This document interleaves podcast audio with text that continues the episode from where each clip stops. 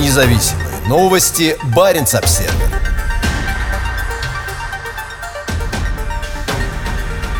Патриотов нужно растить с детства. В День Победы дошкольники в военной форме прошли вместе с подводниками и другими военными маршем по улицам закрытого военно-морского гарнизона Заозерск.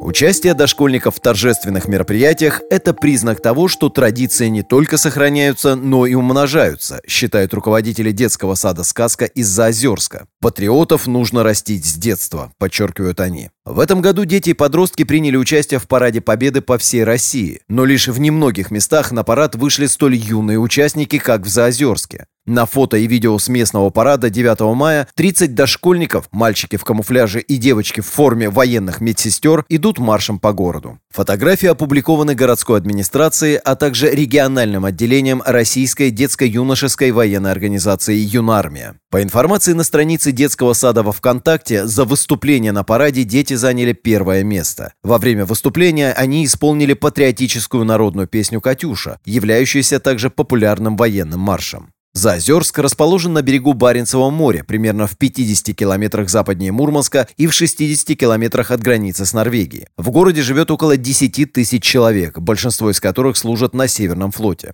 В Заозерске находится база подводных лодок «Западная лица», где помимо других лодок также базируется самая современная российская многоцелевая атомная подлодка 4-го поколения проекта «Ясень». «Западная лица» – самая западная база Северного флота. Наращивание российской военной мощи в последние годы сопровождается ростом милитаризации среди детей и подростков. Сейчас у Юнармии более 800 тысяч членов. Старший советник по России и Беларуси Норвежского Хельсинского комитета Инна Сангаджиева ранее заявляла Barents Observer, что Юнармия кормит детей риторикой войны. Сегодня Россия – это своего рода гибридный режим, откуда коммунизм исчез, а элементы милитаризации остались, как в случае с Юнармией. Сангаджиева пояснила, что движение, членами которого являются дети от 11 лет, учит их быть патриотами, беспрекословно выполнять приказы и быть готовыми пожертвовать своей жизнью. Многие родители и организации гражданского общества, конечно, критически настроены по отношению к Юнармии. Дети с раннего возраста привыкают к военной риторике, как будто это часть подготовки к войне. Независимые новости. Barents Observer.